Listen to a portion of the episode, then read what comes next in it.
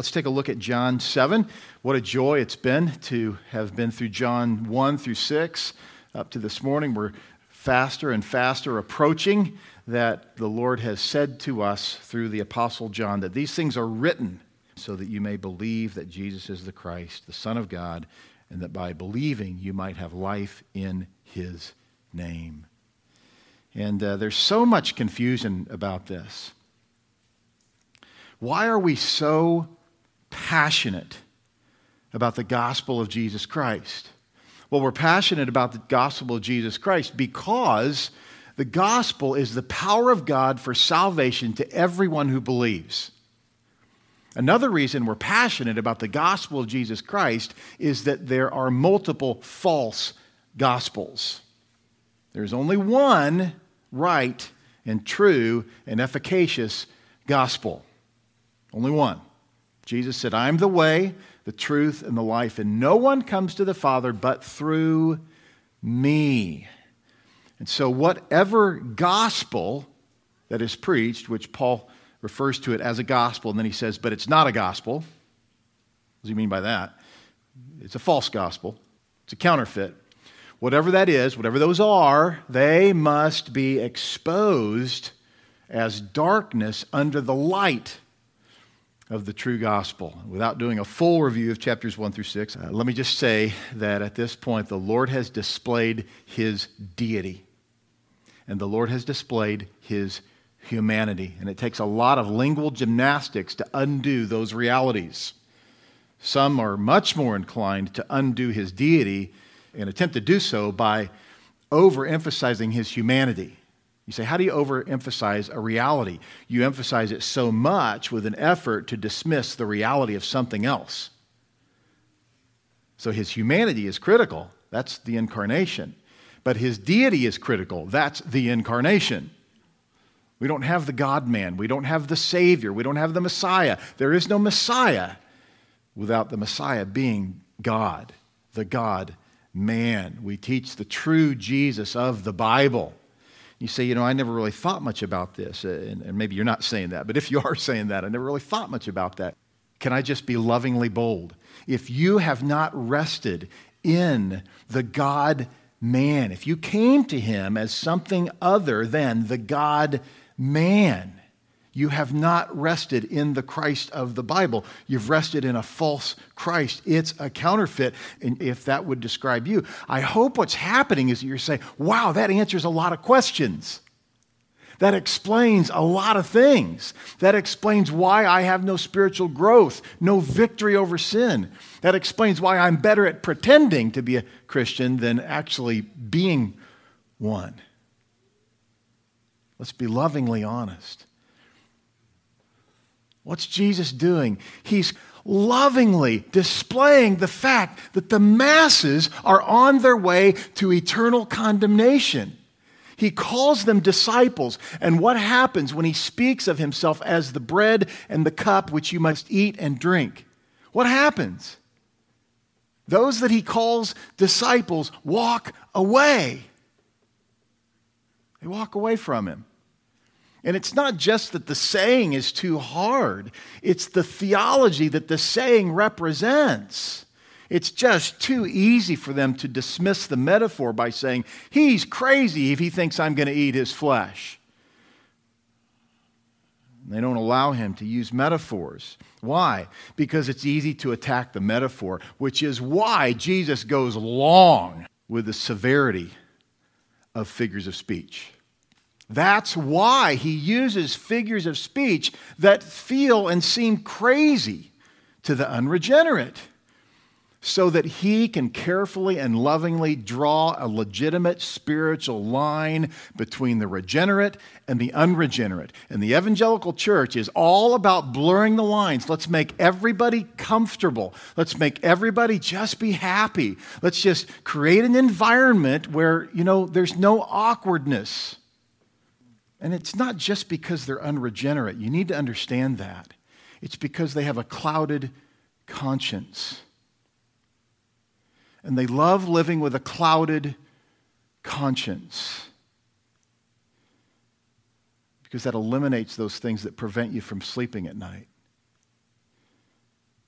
But the reason we sleep, the reason we rest, the reason we have any joy at all is because we don't rest in our performance. You know, we look at our lives and we see all the, the glitches and the blips and the failures and the weaknesses and the iniquities and the transgressions, the sin. We look at all of that and we say, isn't it just unbelievably, amazingly loving that the Savior took every ounce of it? And in so doing, he took our condemnation. He took our punishment. And so we can rest in that reality. And those among the masses who were following Jesus in some form of discipleship, mathetes, they were recipients of his traveling teaching effort. They showed themselves not to be interested in the bread of life eternal life. They wanted the bread of earthly life. Their focus was on the, the earthly, not the eternal.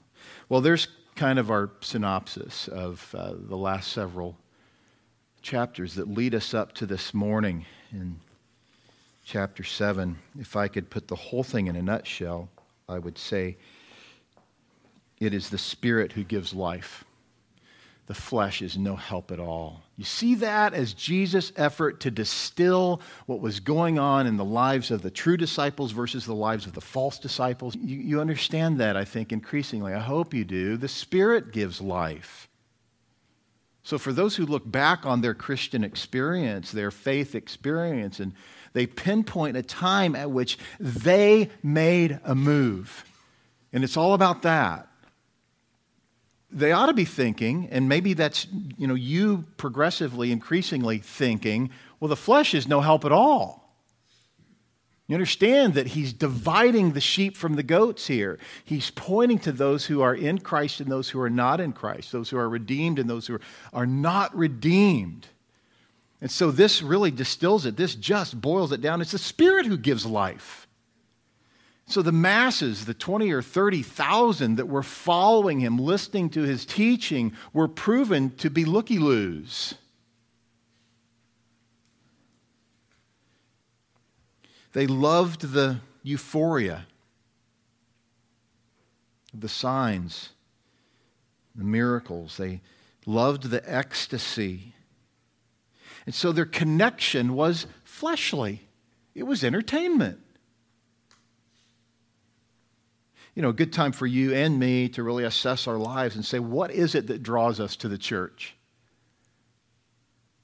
What is it that keeps us coming back? Let me get real specific. Are you just as committed to your hobbies as you are the church? I mean, go down the line. Every commitment in your life, are you just as committed to whatever it is, you fill in the blank, as you are Christ and his church, how much would it take for you to walk away? And really, what we're looking at here is increasingly becoming a kind of people, a group of people, a local body of people whose devotion to Christ is displayed by his work, right? Jesus told them the work of God is what? It's that you believe. It's that you believe. That's the work of God. God causes you to be born again. And if you want to be involved in the work of God, believe and believe more and believe more fervently and believe more deeply, more biblically, more accurately, more lovingly, in a more spirit filled way. Increasingly believe. That's the work of God. You can say, God is doing a work in me as you increasingly believe and as your belief works itself out in works. There's a sense in which your life as a Christian is about good works good works that are rooted in belief. You do what you do not out of a commitment to perform and to show yourself a good worker. You do what you do because you believe fervently. You must. Paul said it this way I believe, therefore I speak. You know, is it increasingly becoming true of your life? That you say what you say, not in an effort to fill awkward dead time between you and that person, but you say what you say because your heart is bursting with loving, humbling truth, knowing that people's souls are eternal. It ought to be happening. I trust that it is. I trust that as we go into John 7 here, that the transition, follow me here, that the transition in the lives of the disciples as displayed, I think we will begin to see this more and more and more. This transition that's going to start to take place in the lives of the disciples, I trust that that would start to happen more and more and more with you and me. What transition am I talking about? Well, there's a six month time frame between chapter 7 and chapter 6. What happened during that six months? You ready? Discipleship. That's what we're about, isn't it? I mean, when people ask you about our church, maybe they'll say, Well, what, what denomination are you in? And you, some of you would say, You know, I don't even know. That's good. and for those of you who do know, hopefully you give a good explanation that we're a Reformed Baptist church. And you don't wear that as a badge. You just say, yeah, we're Reformed soteriologically. We believe in a Reformed soteriology. What does that mean? Salvation is of the Lord. Say it that way if you don't like those other words. We believe that salvation is of the Lord. It's not a catchphrase, it's the reality of Calvinistic truth. Salvation is of the Lord. That's what we believe. The Bible says it over and over and over. You see that. You see that in the statement the flesh is no help at all. The Spirit gives life. So that's what we mean by Reformed. Baptist, all that means is that we have a Baptistic ecclesiology. Again, don't worry about those big words unless you like them, unless you operate with people who use those words or you're reading good materials that use those words. You need to know what those mean. But if you don't care about those words, that's okay too. But what we mean by a Baptistic ecclesiology is that we believe that baptism is a decision and that it's by immersion. That separates us from our loving brothers in the Presbyterian Church who are Reformed, not Baptists. But none of that matters if it doesn't matter in the conversation. It does matter. But what really matters is when people ask you about your church, that you could lovingly and confidently say that we are about duplication. We're about discipleship. We love that lives rub off on lives. That Romans 1:17 tells us that faith comes via faith. Just yesterday Dominic and I were talking about the impact that a couple of individuals together have had on innumerable lives. I shouldn't say innumerable because I guess, I guess you could count them, but it's a lot.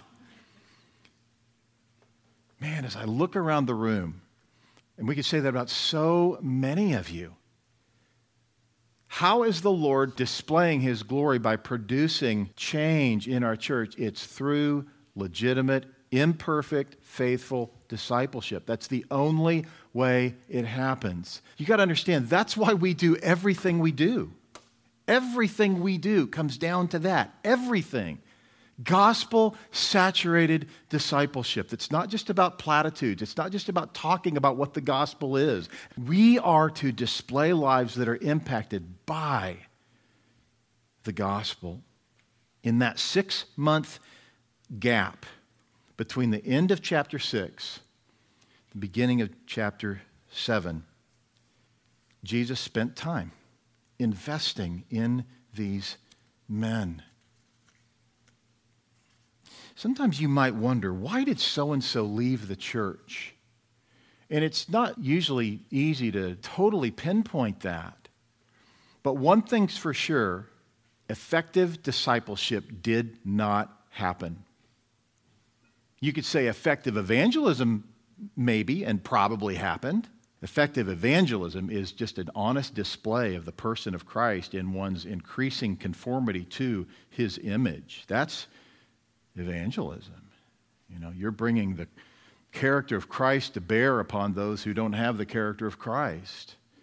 And, you do that imperfectly, but that's evangelism. Ultimately, explaining, evangelism has to involve an explanation of the gospel. Ultimately, explaining, because you, you've developed the credibility, what it means to be not just conformed to his image, but acceptable in God's eyes through the Son. Discipleship will result in that if both parties are actively and vigorously involved.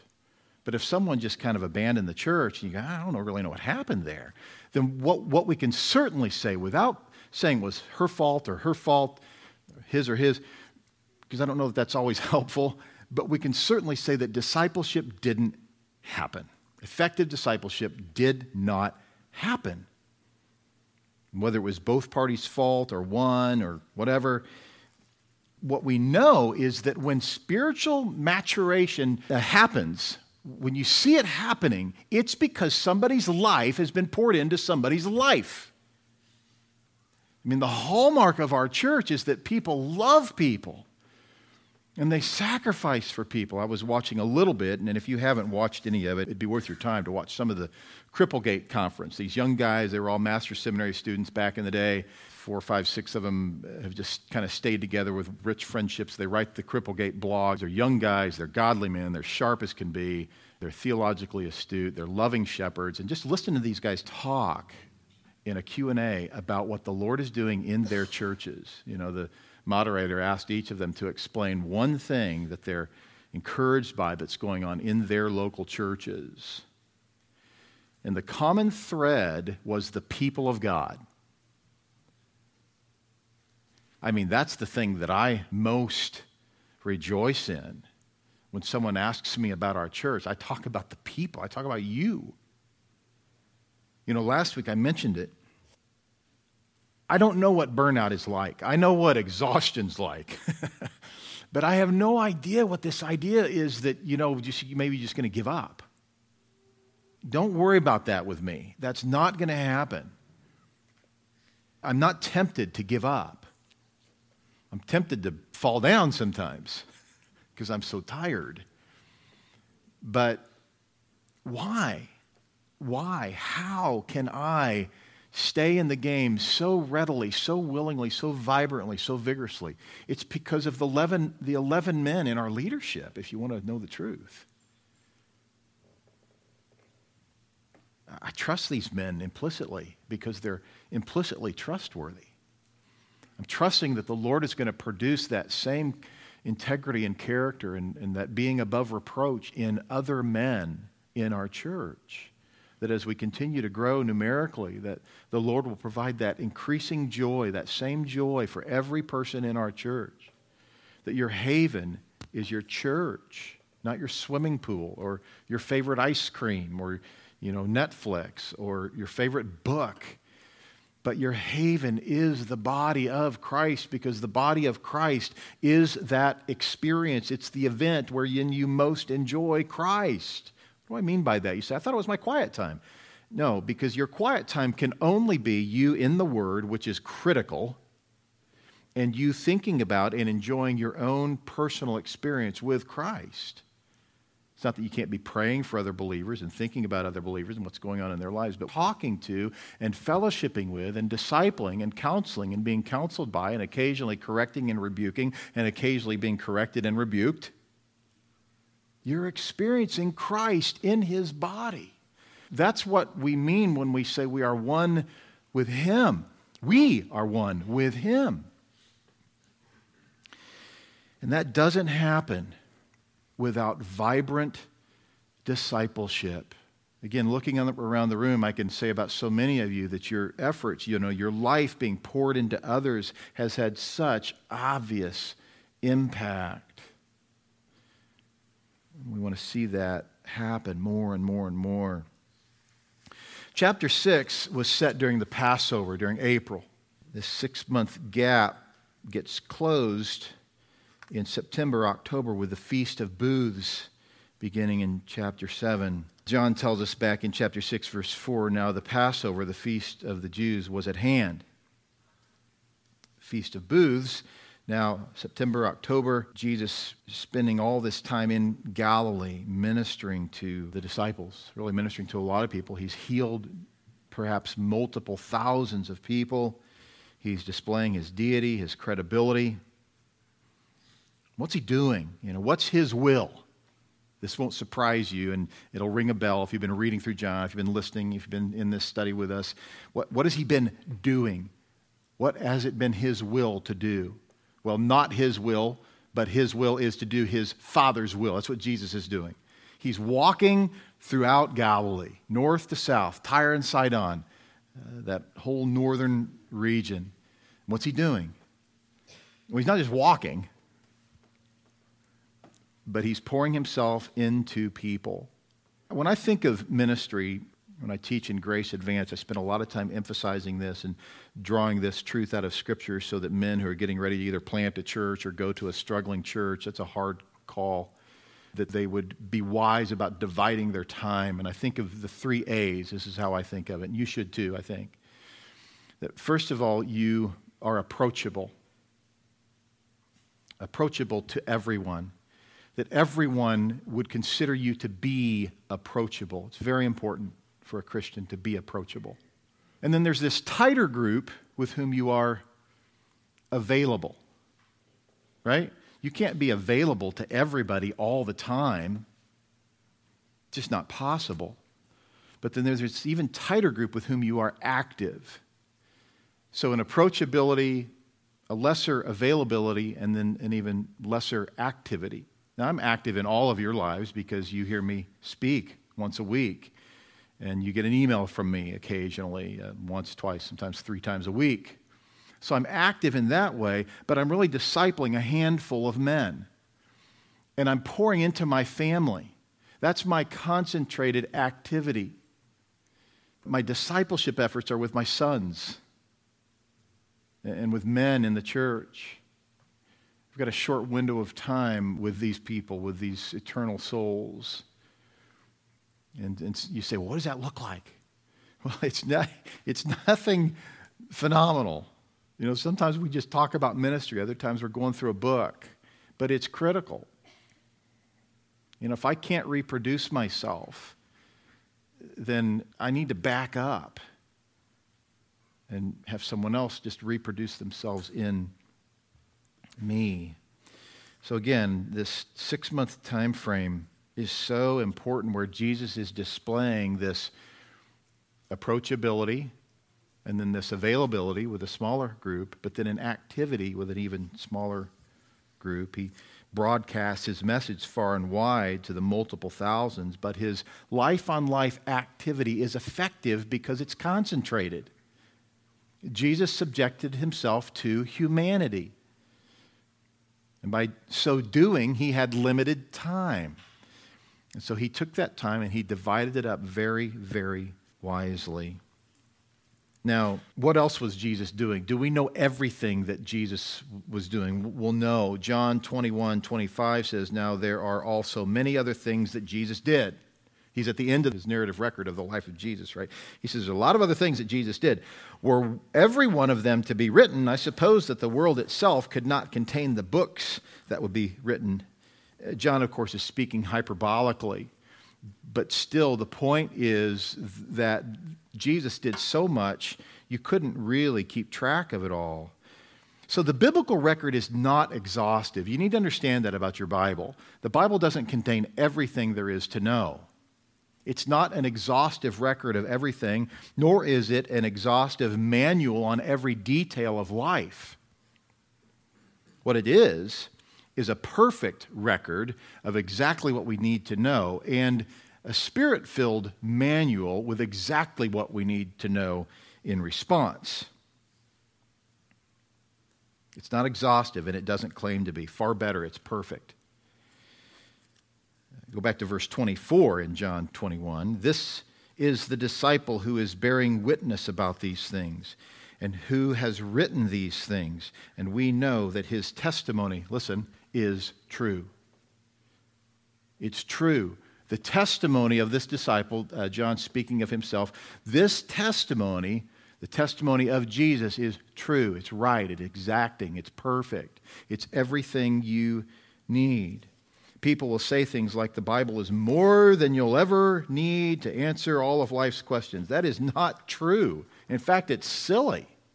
What is true is that it's exactly what you need for all things pertaining to life and godliness, according to the Apostle Peter. John says in John 20, 30, Now Jesus did many other signs in the presence of the disciples, which are not written in this book. But these are written so that you may believe that Jesus is the Christ, the Son of God, and that by believing you might have life in his name. So, what we have is written, and it's written in perfection, such that you have everything pertaining to life, eternal and earthly, but also everything related to godliness, to being conformed to the character of the God man. Well, look with me at chapter 7 verses 1 to 13. After this, Jesus went about in Galilee. He would not go about in Judea because the Jews were seeking to kill him. Now, the Jews' feast of booths was at hand, so his brothers said to him, Leave here and go to Judea, that your disciples also may see the works you're doing. For no one works in secret if he seeks to be known openly. If you do these things, show yourself to the world. For not even his brothers believed in him. Jesus said to them, My time has not yet come, but your time is always here. The world cannot hate you, but it hates me because I testify about it that its works are evil. You go up to the feast. I'm not going up to this feast, for my time has not yet fully come. After saying this, he remained in Galilee. But after his brothers had gone up to the feast, then he also went up, not publicly, but in private. The Jews were looking for him at the feast and saying, where is he? And there was much muttering about him among the people. Well, some said he's a good man. Others said, no, he is leading the people astray. Yet for fear of the Jews, no one spoke openly of him. We'll see that Jesus displays confidence in his Father's wise will while defying his family's unwise counsel so that we will do the same. The idolatry of the family impacts every culture many times a person, even a person who is in Christ, is under the impression that his most basic role in life is to have a devotion to his siblings or his parents or his children. Uh, of course, there's a critical duty there, right? Paul says if you're, if you're not providing for your family, you're worse than an unbeliever.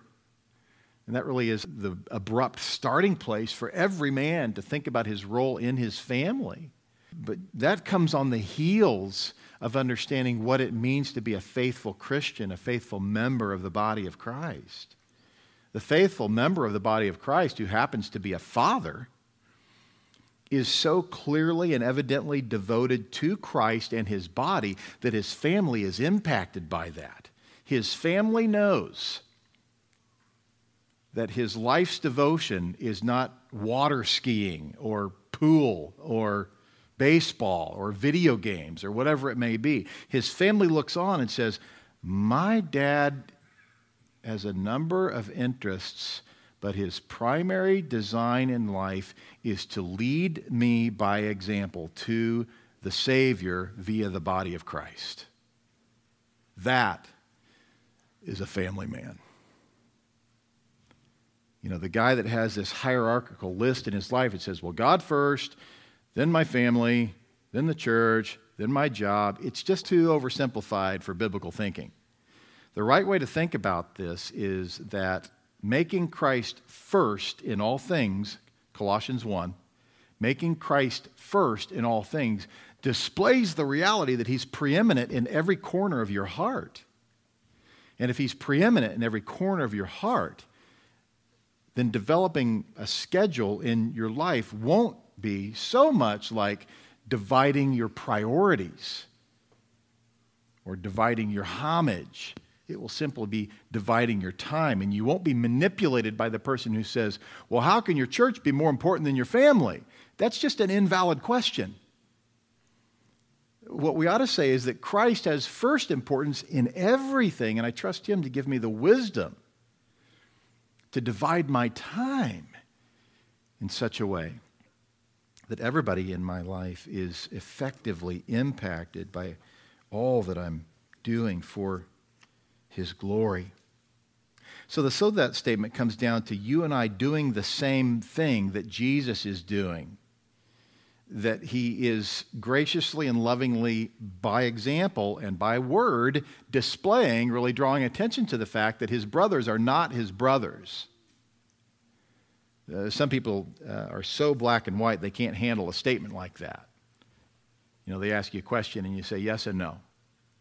And with time, you hopefully can help that person realize that there is uh, a legitimate yes answer to that question and there's a legitimate no answer to that question. What we're saying here is that while they are clearly his biological brothers, they are not his spiritual brothers. We need to do the same. We need to do the same.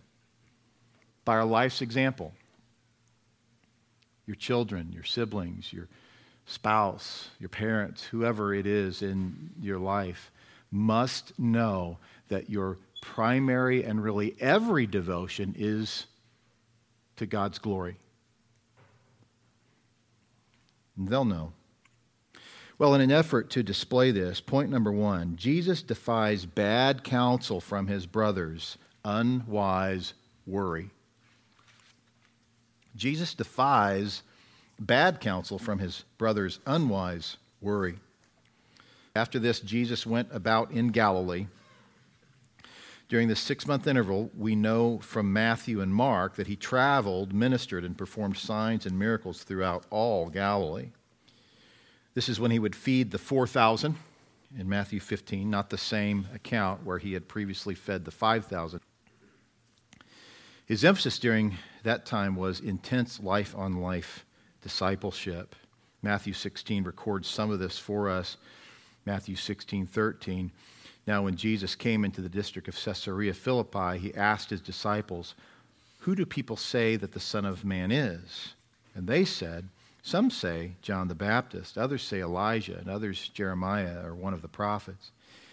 He said to them, But who do you say that I am? See, that's a discipleship question. Who do you say that Christ is? Right? You're having a discipleship interaction with someone, and you ask the question, so, who do the people that you work with say that Christ is? And they answer that question. You say, but who do you say he is?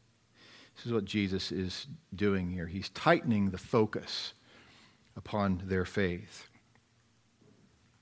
Simon Peter replied, You are the Christ, the Son of the living God. And Jesus answered him, Blessed are you, Simon Barjona, for flesh and blood has not revealed this to you, but my Father who is in heaven. Remember, the flesh is what? It's useless. The Spirit gives life, right? So the person who rests upon his having done something to understand or bring himself to the Father through the Son, his efforts were useless. But in his pride, he's so hung up on this that he comes across a passage even as clear cut as this, and he somehow finds a way to deny it. I tell you, Peter, and on this rock I will build my church, and the gates of hell shall not prevail against it. I'll give you the keys of the kingdom of heaven, and whatever you bind on earth shall be bound in heaven, and whatever you loose on earth shall be loosed in heaven. Then he strictly charged the disciples to tell no one that he was the Christ. And so you see the same flavor in our text this morning that there was a private effort upon the part of Jesus. He was tightening his ministry efforts. He was not engaging so much in that public conduct. And here he even displays, he really clearly states the fact that he's uh, going to set his focus on being more private in his ministry efforts. I think you'll understand that more as we get through this. Who did Jesus really pour himself into while he was in Galilee? Well, he ministered to a lot of people, but Peter and James and John are the only three who experienced the Mount of Transfiguration, observing Jesus' earthly glorif- glorification.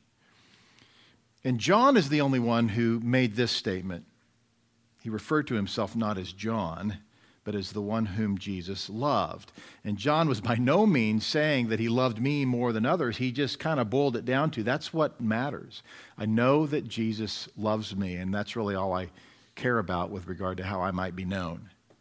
John wasn't concerned about being known as an apostle uh, or a preacher or a pastor or really anything else, uh, or at least to whatever degree he was concerned about those things, it was far, those things were far secondary to his desire to simply be known as the one whom Jesus loved. And so discipleship here is displayed as the standard by which every believer must be measured. I hope you take that home with you. that you will measure your life by your effectiveness in discipleship. Who's following you? Who are you following? Every faithful church is measured by its discipleship, and every faithful believer is measured by his or her discipleship. Jesus was available to some, approachable to everyone, available to some, but active in the lives of few. And you may be wondering how I do that. You may be wondering how you should do that. And there are plenty of people in our church that you could go, to, but I'm, I can just tell you it's, it's real simple for me. Those who want to be faithful, you want time with me? You got it. I have no problem telling you that I am very, very hesitant to counsel someone who's not willing to involve himself in our discipleship. Why? Because he's saying no to God's design, and he's saying, but I want something more focused on me. Will I do that? Absolutely, a time or two. But I will not lengthily pour my life into someone who is not faithful to Christ and his church in the most basic of responsibilities. This is what Jesus was looking for, and this was surfacing much more rapidly and clearly in the lives of James and Peter and John. Why do you think he wanted them to pray with him more than the others?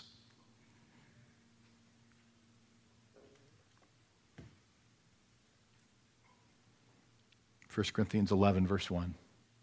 Imitate me. You know, you ought to be able to say this to people. Imitate me. Follow me as I follow Christ. Follow me into my confession, into my repentance. Help me know where I need to display that. Paul was not above correction rebuke. Hebrews 13:7 says, "Remember your leaders, those who spoke to you the word of God. Consider the outcome of their way of life and imitate their faith." It's the priority of every faithful church to be saturated in life on life discipleship. And it is the priority of every faithful believer to be saturated in life on life discipleship. Now, our text goes on to say he would not go about in Judea because the Jews were seeking to kill him. Now, the Jews' feast of booths was at hand, so his brothers said to him, Leave here and go to Judea, that your disciples also may see the works you are doing. For no one works in secret if he seeks to be known openly. If you do these things, show yourself to the world. The Feast of the Booths was also called the Feast of Tabernacles, and there would have been thousands upon thousands of people in Jerusalem. This was, according to Josephus, the most popular feast. More Jews would have gathered from uh, surrounding regions to be there for this. And so his brothers were thinking, well, with all that's gone on up to this point, with people walking away from him, if you want people to follow you, go where the people are. You know?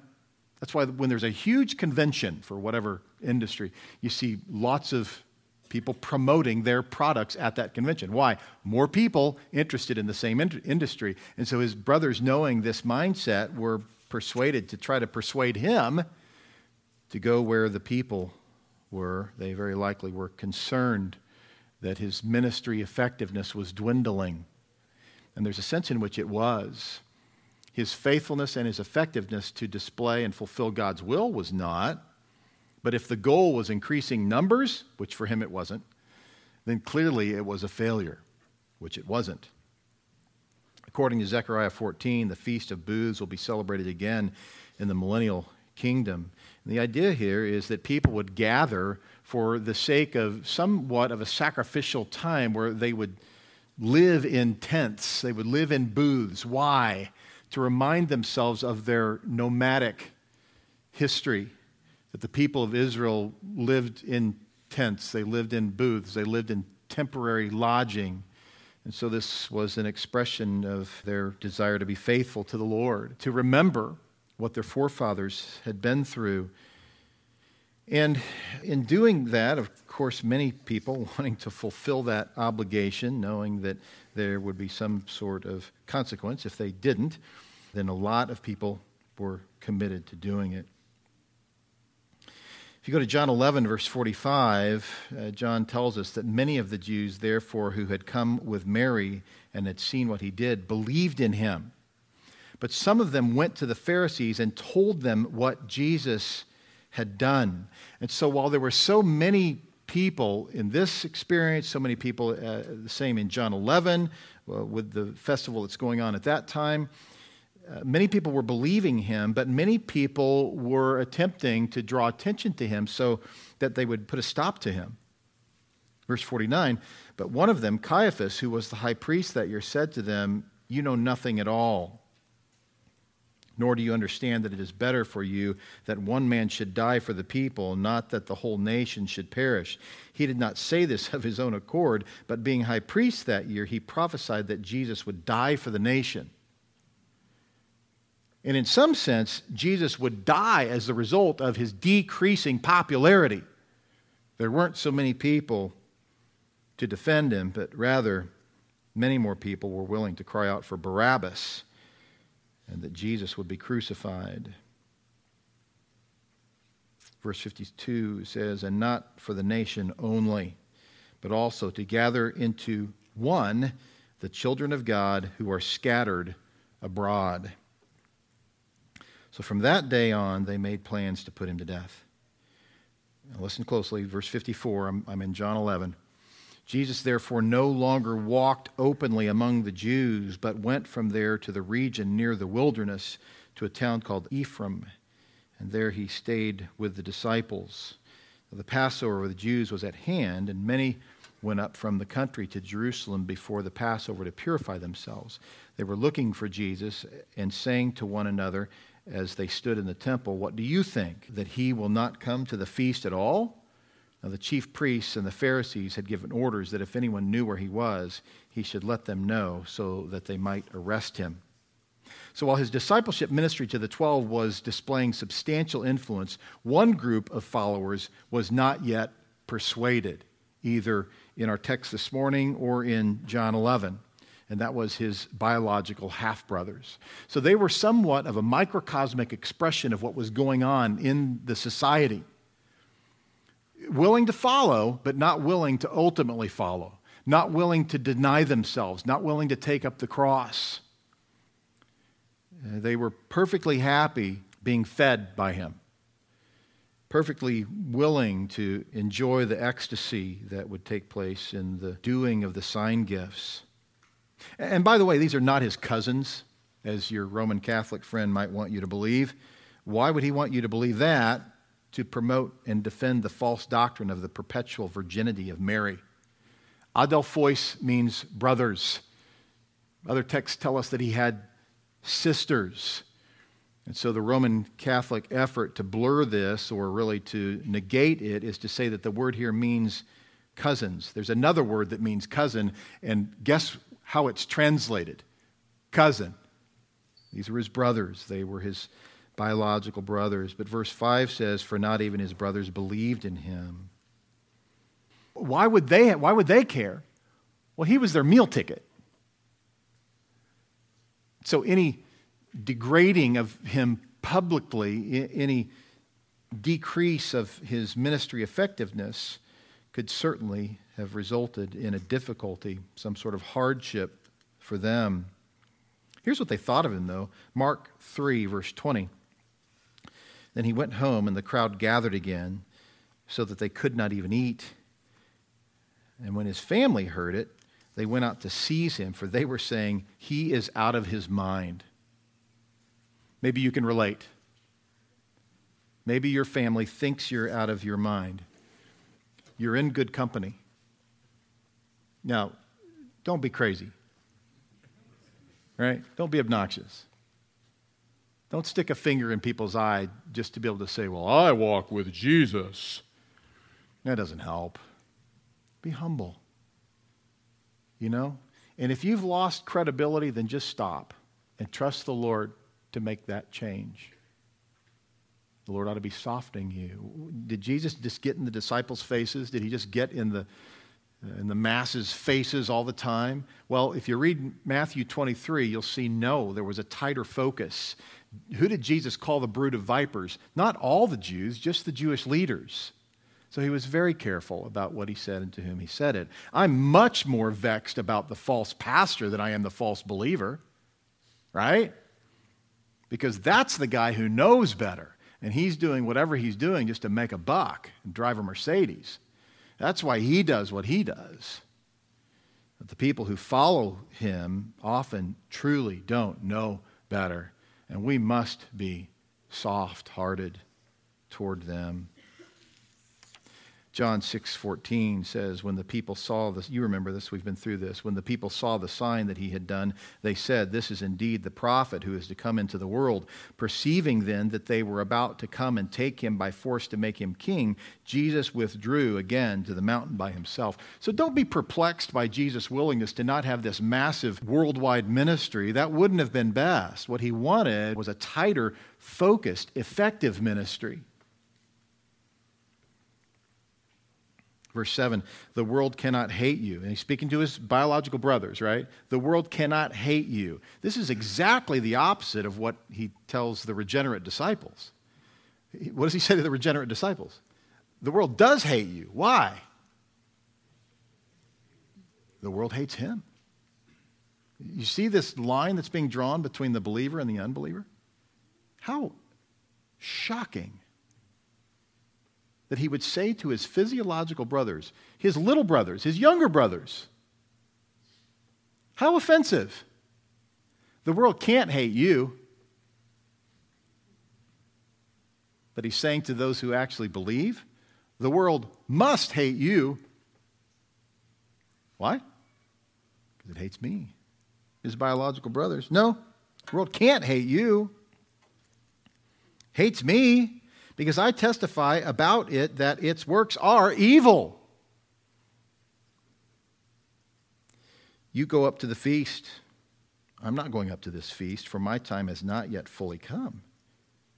There's no mystery there, it's just a matter of timing. Jesus is doing his Father's will. He's waiting for the right timing. He's doing what he's supposed to be doing in the right timing. And the other things that he must do will come in the right timing. He's being patient. Verse 9 says, after saying this, he remained in Galilee. Now, point number two Jesus displays bold confidence in his Father's wise will. He's not only been willing to reject his brother's unwise counsel, which is rooted in anxiety.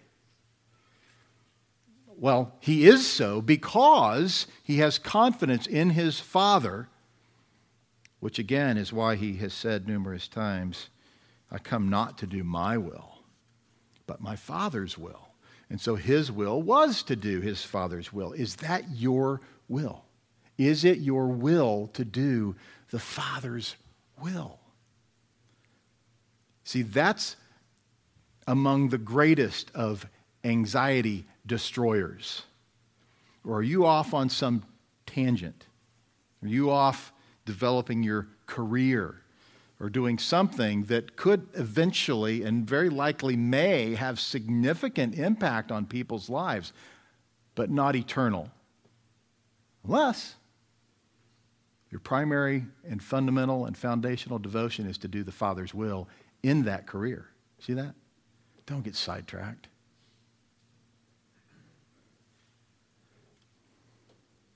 Jesus displays bold confidence. It's a humble confidence in the perfections of his Father's wise will. Verse 10 says, But after his brothers had gone up to the feast, then he also went up.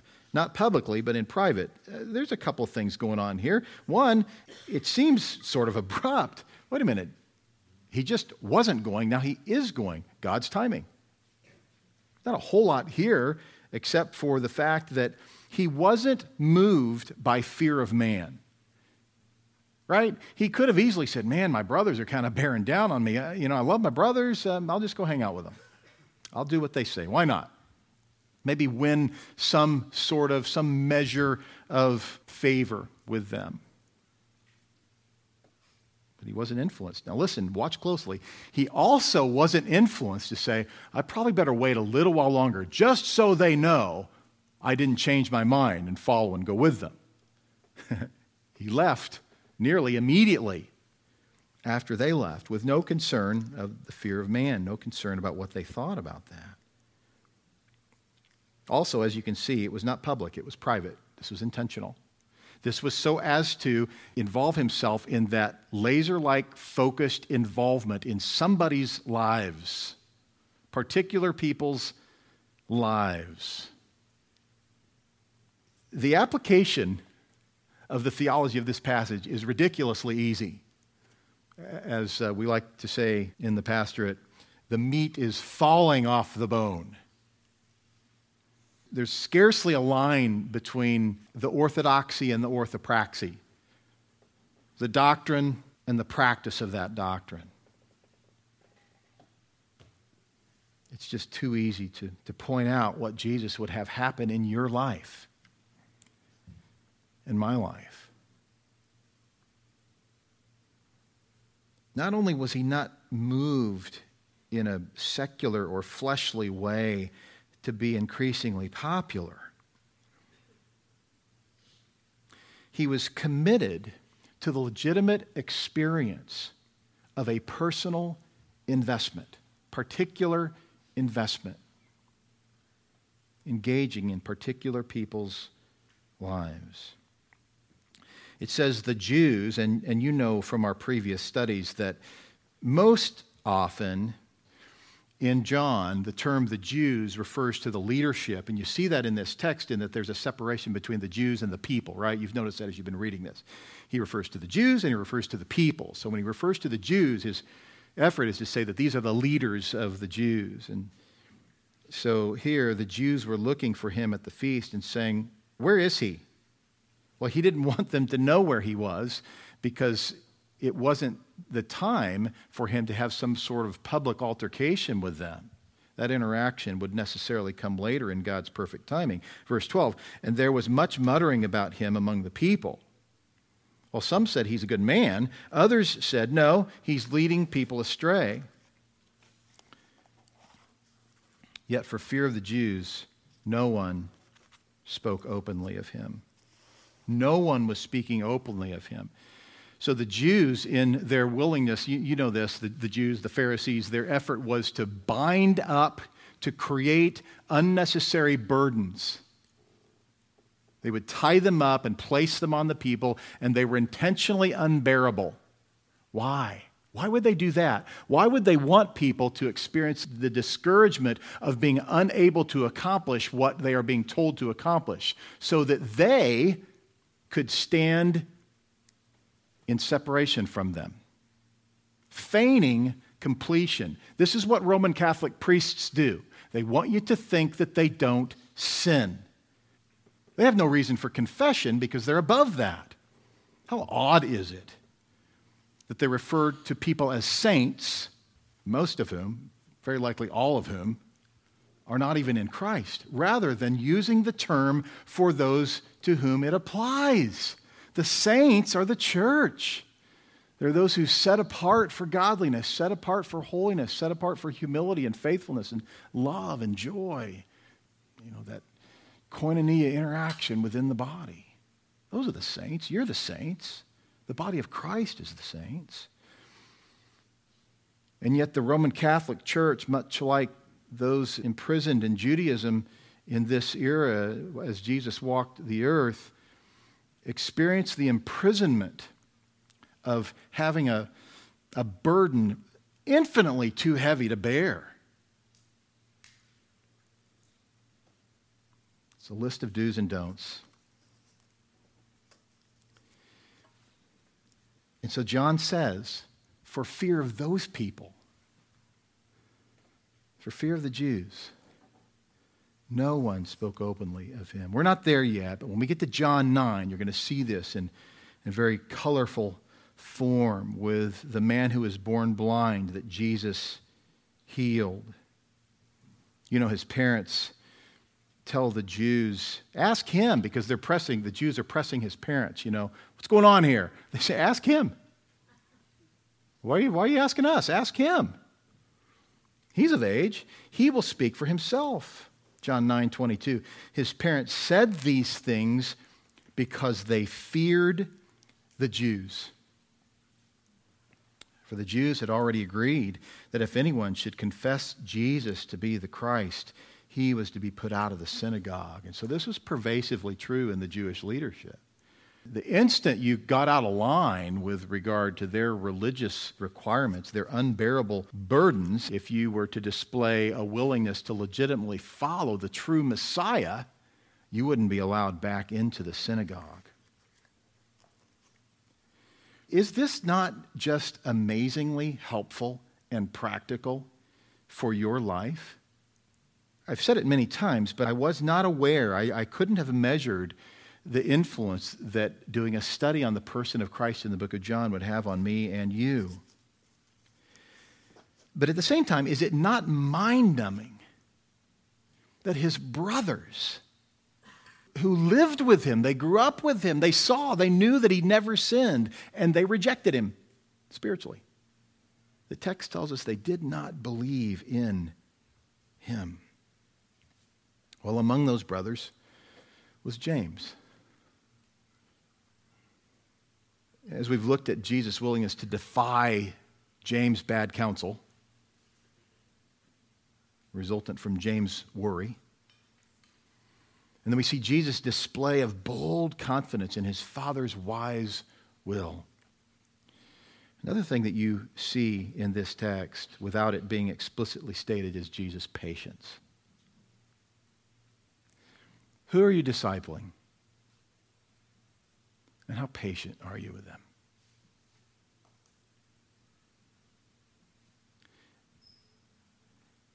Jesus' brother, who had rejected him, who didn't believe in him, who worried, who exhibited anxiety, who wanted him to go to Judea, where his ministry would be built numerically rather than in Galilee.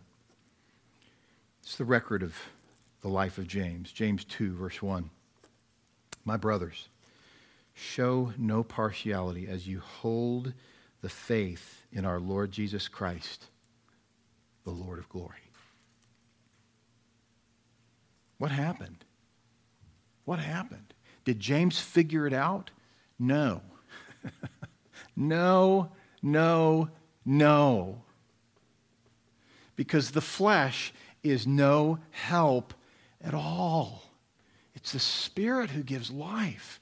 When? How? Where? By what means does the Spirit give life? Through a willingness to love people with our lives, much like Jesus did in his patience, resulting in James' willingness to call him the Lord of glory, our Lord Jesus Christ. Father, we rest in this great truth that you are sovereign and we ask even now that our lives would reflect uh, a deep trust in you, that we would display trust and hope and faith and patience, that we would not be moved by impulse to do that which would gain favor with men, but that we would be moved by your sovereign will, that your will is good. Lord, we want so much to be useful in people's lives. Where we haven't, where we've been obnoxious, less than useful, impatient, unwilling to trust that you will do the work in your timing, unwilling to acknowledge that the flesh is no help at all. Lord, help us to be genuinely repentant soft hearted toward the unbeliever, not hard hearted, but soft hearted, compassionate, even as you have been compassionate with us, forgiving, even as you have been forgiving with us. Lord, we ask these things for your glory because of your Son, who is the Lord of glory. Amen.